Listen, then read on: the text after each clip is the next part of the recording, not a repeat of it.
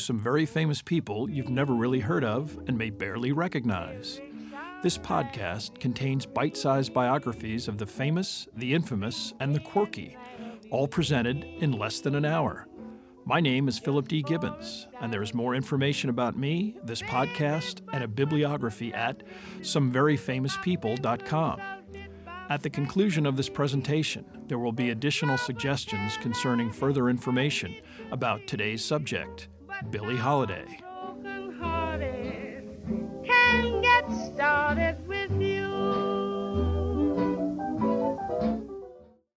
Now let's get started with our story about Billie Holiday. Sometimes the most remarkable artistic genius can emerge from the humblest of beginnings. Sarah Julia Harris was born on August 16, 1895, in Baltimore, Maryland. Disowned by her father, she was raised by her mother, who ultimately married another man and had two more children. Like her siblings, Sarah, nicknamed Sadie, began working at cleaning jobs at an early age. A lack of education rendered her virtually illiterate. She was employed on the railroad trains that operated between Baltimore and Philadelphia. When she became pregnant at age 19, she was kicked out of her family's home and fired from her job. With few options, she agreed to be admitted into the Philadelphia General Hospital, performing menial tasks in exchange for shelter and care. Her child was born on April 7, 1915. This child had several versions of her first name listed on official documents, various approximations of the name Eleonora.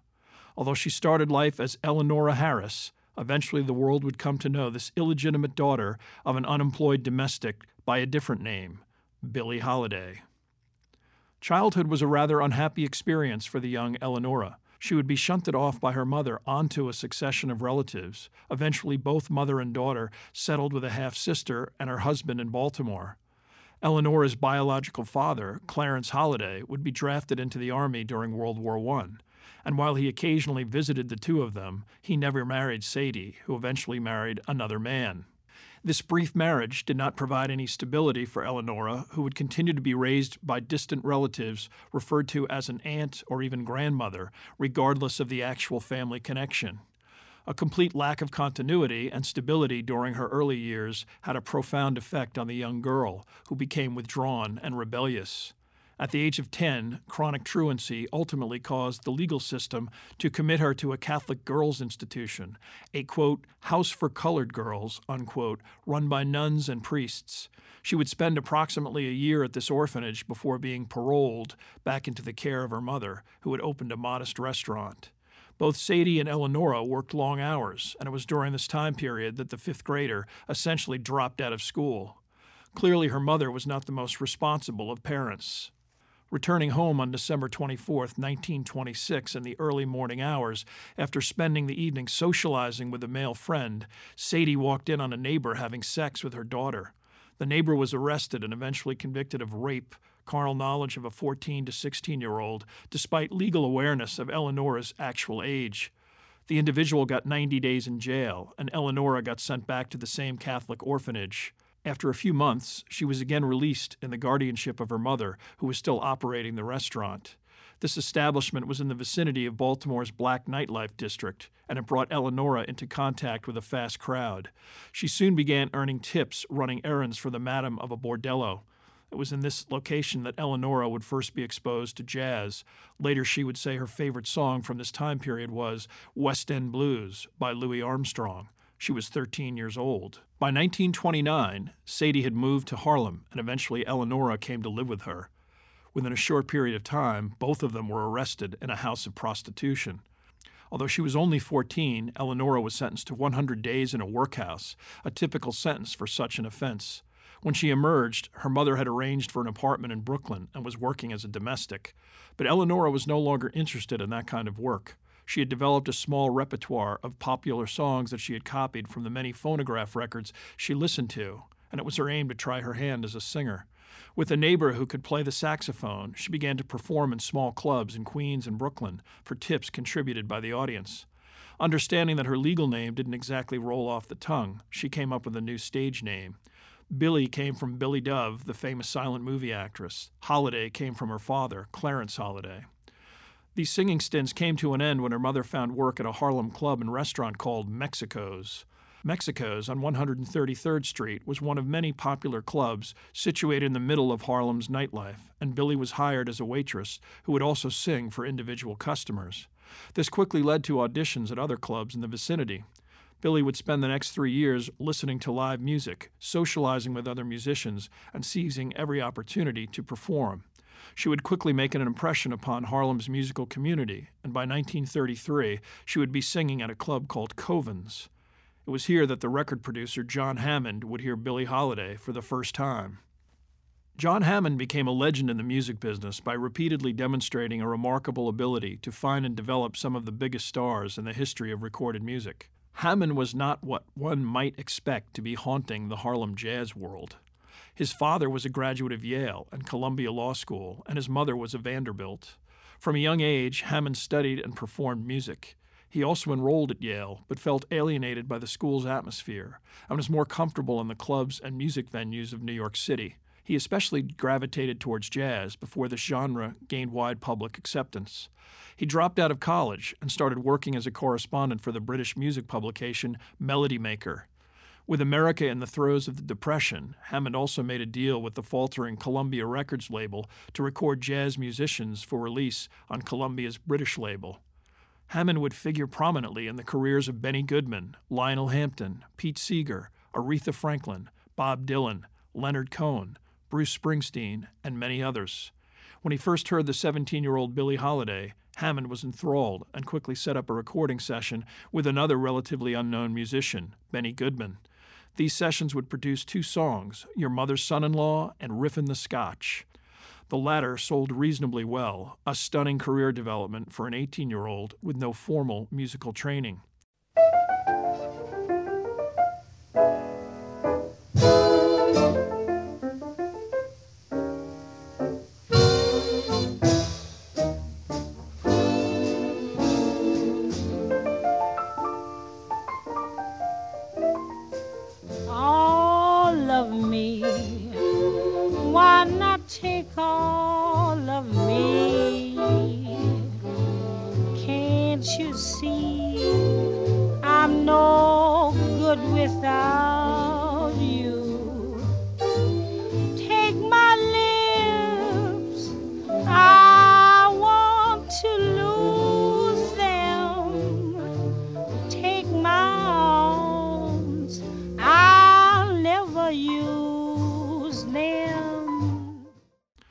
The Great Depression had a tremendous effect on the record industry. Such purchases were now considered a luxury that most households could not afford. But demand for phonograph records would eventually increase with the advent of the jukebox, which became popular in barrooms, diners, and cafes during the mid 30s. The majority of records manufactured in the 30s and 40s went directly into jukeboxes. Many record companies like Columbia that had been driven into bankruptcy survived by making distribution deals with the jukebox industry. Still, the environment for musicians during this time period would remain competitive and economically challenging. It would be two years before Billie Holiday would record again, but she continued to appear in some prominent venues, including the Apollo Theater in November of 1934. She also appeared in a short Duke Ellington film for Paramount Pictures entitled Symphony in Black, in which she sang a song entitled Saddest Tale The Lament of a Jilted Lover. Ellington had encouraged Billie to develop a clear persona or theme for her music, and this theme of heartache and loss would be established very early in Billie Holiday's career. In July of 1935, John Hammond put together another recording session with various musicians, including Benny Goodman and pianist Teddy Wilson. This session would yield two Billie Holiday standards, What a Little Moonlight Can Do and Miss Brown to You. Both of these songs were released on the Brunswick label, a subsidiary of Columbia, with Hammond putting together a 12 month deal centered around Teddy Wilson. Billie would provide vocals for a variety of other musicians, and while these songs would achieve popularity and sell reasonably well, at the time they did little to raise her profile in the industry. She did well enough to get her own recording deal via Brunswick on Vocalion, another Columbia subsidiary. During this time period, Billie would also come into contact with her father, who actually was a professional musician playing throughout the Midwest with Count Basie's band. Clarence Holiday, a guitarist, had successfully carved out a career in the music business, performing in various jazz recording sessions. Still only in his mid 30s, he and his daughter would meet on occasion, and he would even play on at least one of her recording sessions, but there was never a close relationship. Clarence Holiday would die on February 23, 1937, of influenza while on tour in Texas. In her ghost written and controversial autobiography, Lady Sings the Blues, Billie claimed that her father's condition worsened because he had to wait for treatment in a veterans facility that would admit an African American. Clarence Holiday was 38 years old. In May of 1937, Billie began a recording association with a band that included tenor saxophonist Lester Young. For four years, this band would record and produce some of the most notable music of Billie Holiday's career. Some of the songs recorded during this time period were Me, Myself, and I, He's Funny That Way, When You're Smiling, You Go to My Head, The Very Thought of You, and many more songs that would ultimately achieve great popularity. Young would also bestow the practically eponymous nickname Lady Day. But Billie's career and public persona had not yet achieved the stature of other black female vocalists like Lena Horne and Ella Fitzgerald. Part of this had to do with Billie's vocal style and song selection that focused on slower, bluesier renditions of traditional songs. Part of her difficulties also stemmed from a reputation, even from an early point in her career, to be unreliable and unpleasant due to alcohol and marijuana use. Within the jazz world of the 30s, marijuana was commonplace, and Billie was known to indulge, even before recording sessions. This indulgence over time soured her formerly positive relationship with John Hammond, who creatively parted ways with Billie in early 1939. Hammond did Billie one last favor when, in December 1938, a businessman named Barney Josephson decided to open a club called Cafe Society in Greenwich Village that would focus on live jazz. Josephson turned over the booking responsibilities to John Hammond, and Hammond brought in Billie as the club's first featured attraction. The club was meant to be a spoof of the snobby spots frequented by Midtown Manhattan's high society and celebrities. It was also the first fully integrated club in the city of New York. Cafe Society was an immediate sensation, and Billie, not as well known south of Harlem, got a great opportunity to perform in a more high profile establishment. It was a far cry from a previous gig with Artie Shaw in a midtown hotel that she quit when the hotel insisted that she enter through a rear service entrance. She also had complete control over her set list and presentation, and she continued underlining the character theme of someone unlucky in love. During this time period, she would also be presented with a song that would transcend the frequently frivolous world of popular music. A New Yorker and teacher by the name of Abel Meeropol was deeply disturbed by a 1930 photograph of a lynching of two black men in Indiana. Under the pen name Lewis Allan, he composed a poem entitled Bitter Fruit that was published in a Union publication, the New York Teacher magazine, in January 1937. Written to raise awareness about this violent practice and prompt federal legislation, Meeropol then set the poem to music and changed the title to Strange Fruit. While the direct route has never been specifically documented, eventually the composition made its way to Barney Josephson and Billie Holiday. The song, which uses specific images of black lynching victims hanging from trees, became the finale of every set that Billie performed at Cafe Society. The house lights would be turned off, a single spotlight would highlight Billie's face, and all activity by waitstaff would cease. Slowly, she would vocalize lyrics that never failed to elicit shock.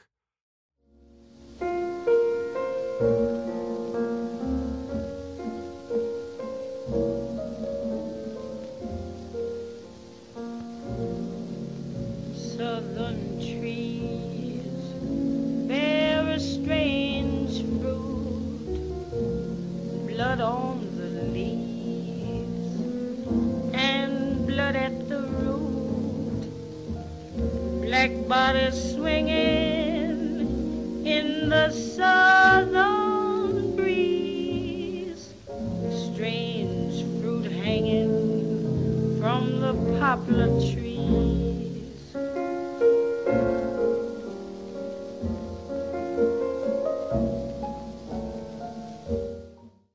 At the song's conclusion, there would be no encore. Billie would leave the stage, and the audience typically would sit in stunned silence until bursting into prolonged applause. In the same year, 1939, that Marian Anderson was prevented from singing at Constitution Hall in the nation's capital, The performance of this song by an African American in an integrated nightclub was a culturally astounding assault on the nationally prevalent practice of segregation.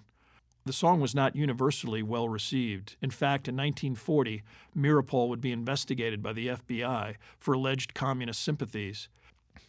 Initially, both Columbia and John Hammond refused to help Billie record the song. The record company, afraid of a commercial backlash, especially in the Deep South, Hammond thought the lyrics were mediocre. Billie had to go to a jazz novelty label, Commodore Records, to get Strange Fruit on vinyl. Bringing her backing band from Cafe Society, she recorded Strange Fruit on April 20, 1939.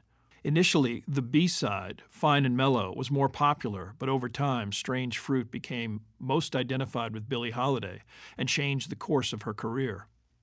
Unlike the typical standard that would be immediately recorded by other artists, it would be three decades before any other popular artist attempted another rendition. Strange Fruit would also generate additional personal controversy for Billie Holiday for many years. When her autobiography, Lady Sings the Blues, intimated that it was Billie who was chiefly responsible for the song's arrangement, Meeropol publicly demanded that the publisher, Doubleday, correct this attribution under pain of legal action. Billie attempted to minimize the controversy by famously stating that she never even read the book and certainly didn't write it. Meeropol would also be involved with another high profile 20th century historical event. When Ethel and Julius Rosenberg were executed for espionage in 1953, it was Meeropol and his wife who stepped forward and agreed to raise the Rosenbergs' two young sons. Billie would continue working at Cafe Society until August 1939. Barney Josephson described her personality in an interview in 1979. She did what she liked. If a man she liked came up, she'd go with him. If a woman, the same thing. If she was handed a drink, she'd drink it. If you had a stick of pot, she'd take a cab ride on her break and smoke it. If you had something stronger, she'd use that. That was her way. She didn't apologize for it, and she didn't feel ashamed. All she wanted was to have fun in whatever way it struck her. She was sensitive. She was proud. She had a real zest for life. As a performer, she could make you fall in love. She could break your heart. That was her life. There was no other person on the face of this earth who was like her. Billie Holiday was a single edition.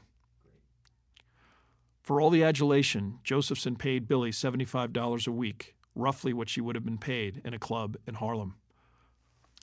Billie Holiday's zest for life frequently would veer off into self destructive directions. She had many emotional involvements with men throughout the 30s, but ultimately decided to marry one James Jimmy Monroe on August 25, 1941, the brother of a prominent Harlem club owner. Typically, Monroe was physically abusive, described occupationally as a sportsman, a period euphemism for someone who hustled to get by, had no real legitimate income of his own, and is rumored to have introduced Billie Holiday to heroin and opium abuse. But he was quite good looking. Another landmark song created by Billie occurred almost haphazardly when, while casually brainstorming ideas with the songwriter Arthur Herzog, she started recounting an argument about her mother, who wanted money to open an after hours club and restaurant.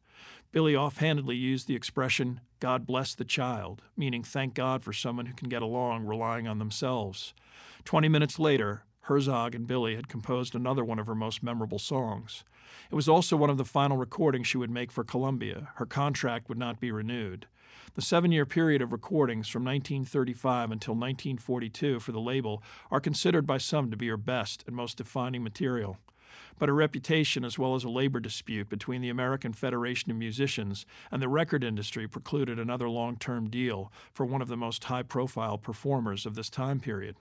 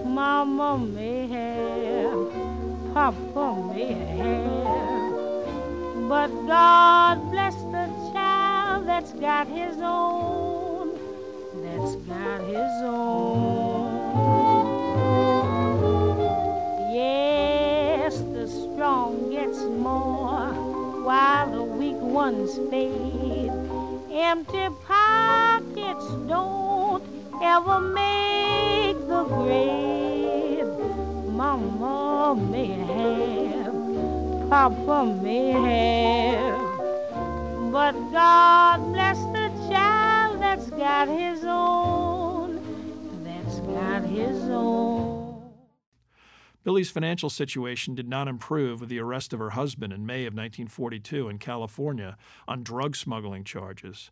Between her mother, a retinue of hangers on, and Jimmy Monroe's legal defense, she was living on whatever money she could generate from nightclub dates. Despite her efforts, Monroe was convicted and received a one year prison sentence. By the time he emerged, their relationship would be over.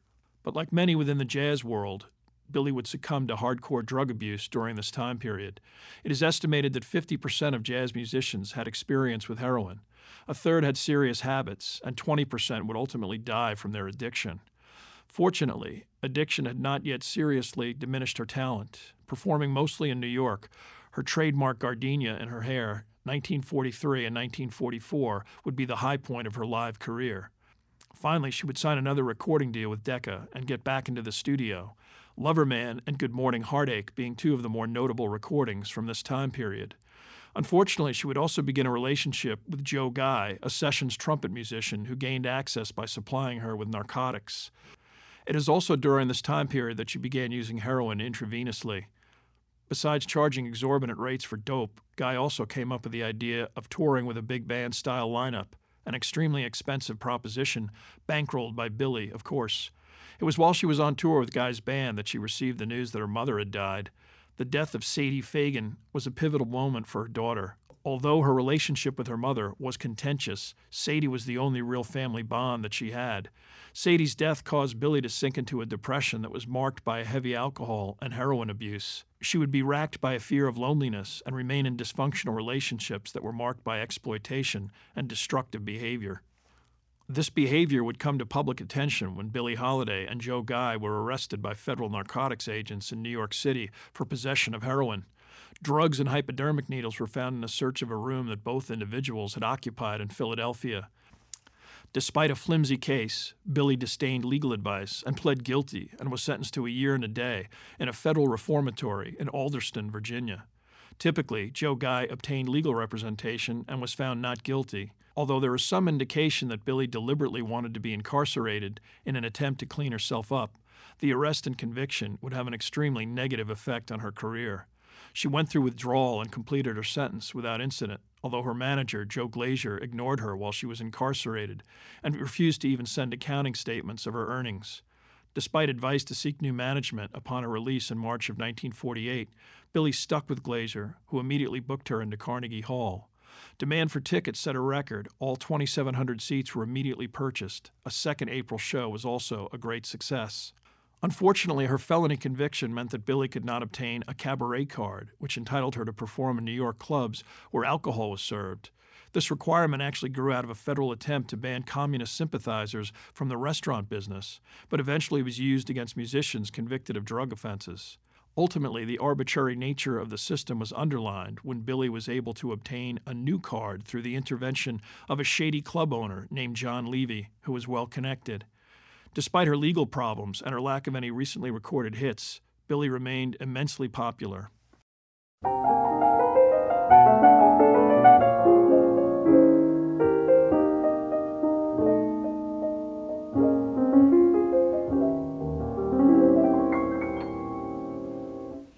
Go to my head and you linger like a haunting refrain. And I find you spinning round in my brain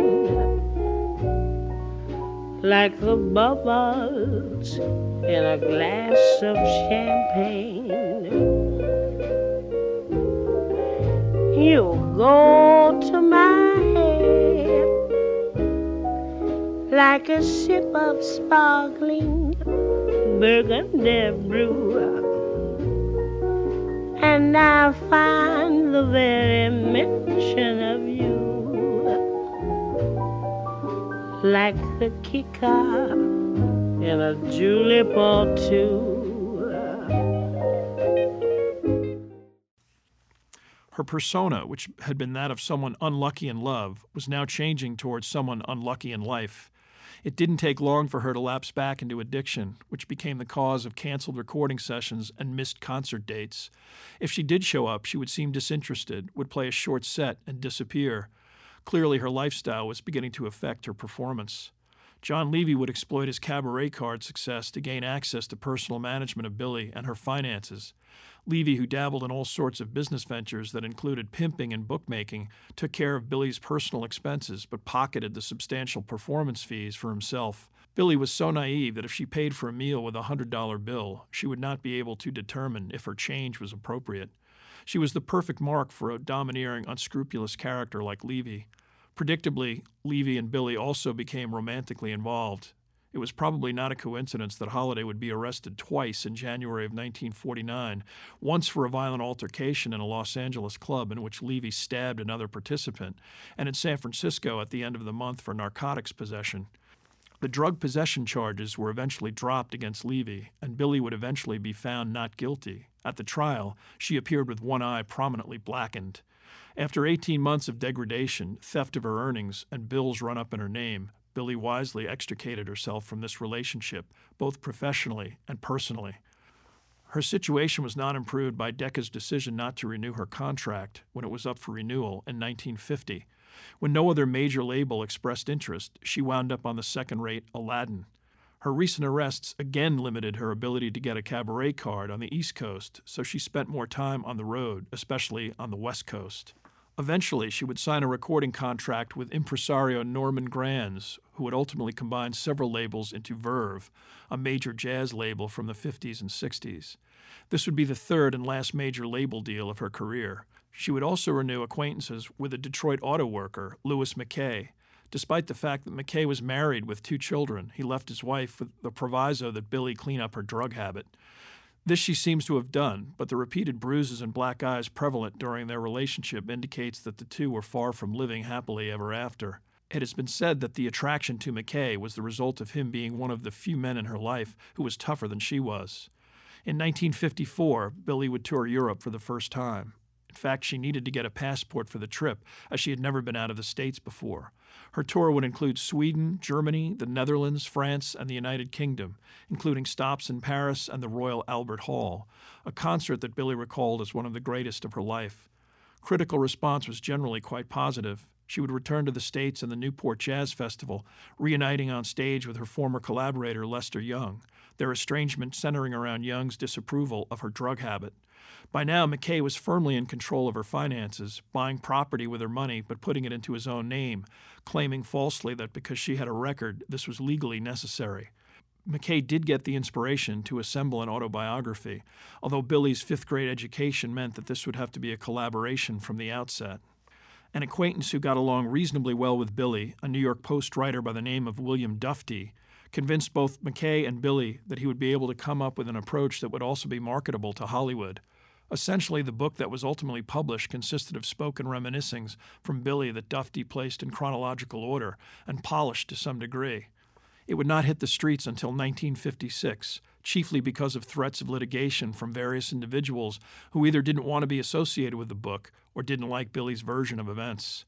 By 1955, Billie Holiday was again recording regularly on Verve, but decades of various forms of substance abuse, including heavy drinking and smoking, had taken its toll on her voice. Her sound was huskier and no longer the light instrument of the 30s and 40s. Although initially Louis McKay tried to rein in this problem, clearly he not only failed, he got caught up in drug use himself. Both Billie and McKay would be arrested in Philadelphia in February of 1956. Among their contraband, syringes, a half ounce of cocaine, and an ounce and a half of heroin. Possibly fearing that they might be required to testify against each other, McKay married Billie later that year. The summer of 1956 also brought the release of Lady Sings the Blues, a remarkably frank book that was compelling but also has been ridiculed as disjointed and factually incorrect. Considering that the book starts with, quote, Mom and Pop were just a couple of kids when they got married. He was 18, she was 16, and I was three, unquote, and that her father had never married her mother, one has to be skeptical of this material. Billie's professional deterioration continued with an appearance at the Newport Jazz Festival in 1957. Her performance was released on an album entitled Ella Fitzgerald and Billie Holiday at Newport.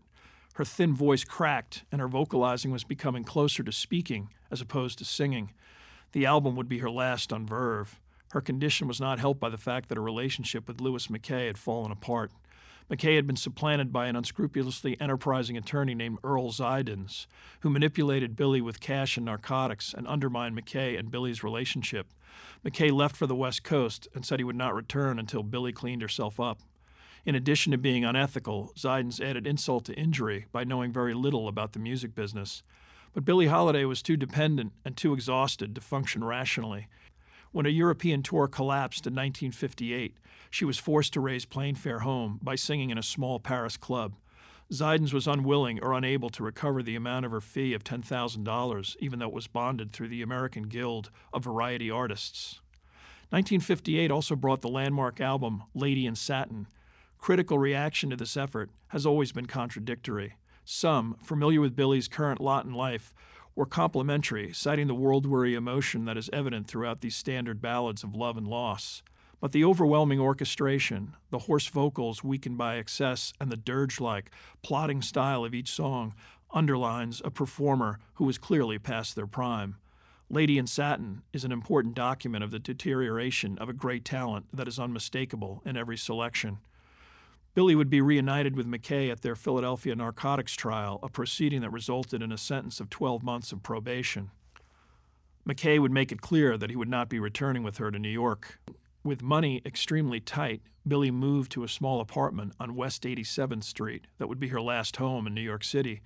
Here she lived with a pet chihuahua as her only companion. To a friend, she confided, I'm so goddamn lonely. Since Louis and I broke up, I got nobody, nothing. Although her name and reputation could still get her bookings at such prestigious venues as the Monterey Jazz Festival and the famous Les Blue Notes in Paris, Billie's heavy alcohol consumption made any live performance practically a walkthrough of the same songs she had been performing live for decades.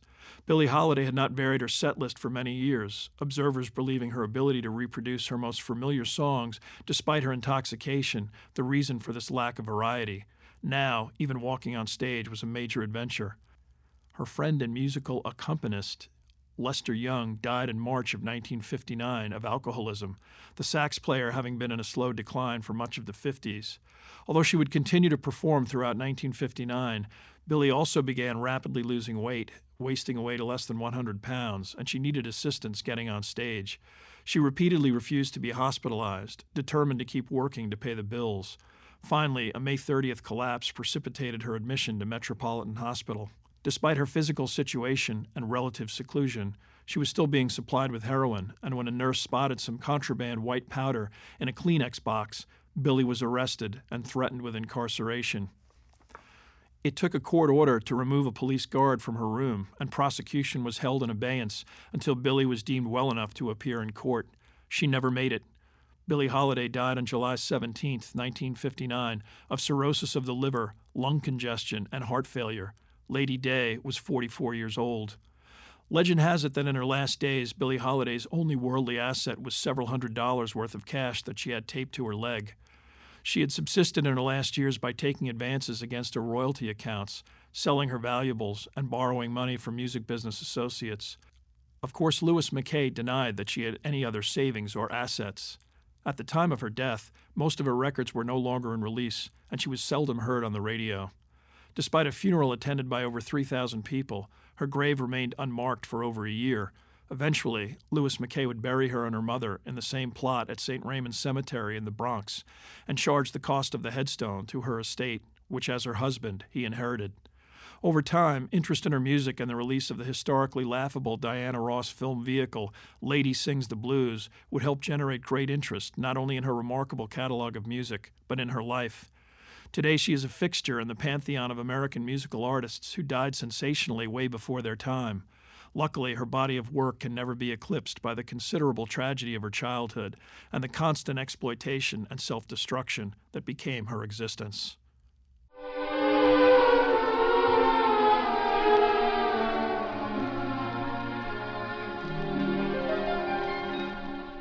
You'd better go now because I like you much too much. You have a way with you.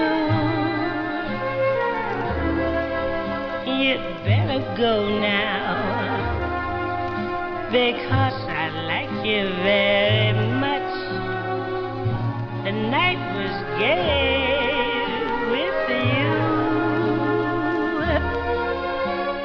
Thank you for listening to this podcast about Billie Holiday. Much of the information for this podcast came from the books Billie Holiday by Stuart Nicholson, Billie Holiday, Wishing on the Moon by Donald Clarke, and Billie Holiday, The Musician and the Myth by John Szwed. There are also additional photographs, bibliographical, and musical information at someveryfamouspeople.com.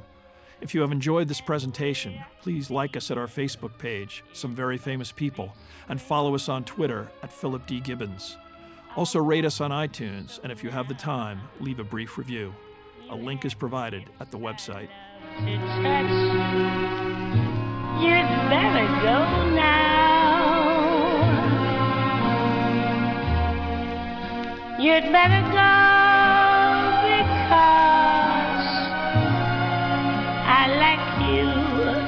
much too much.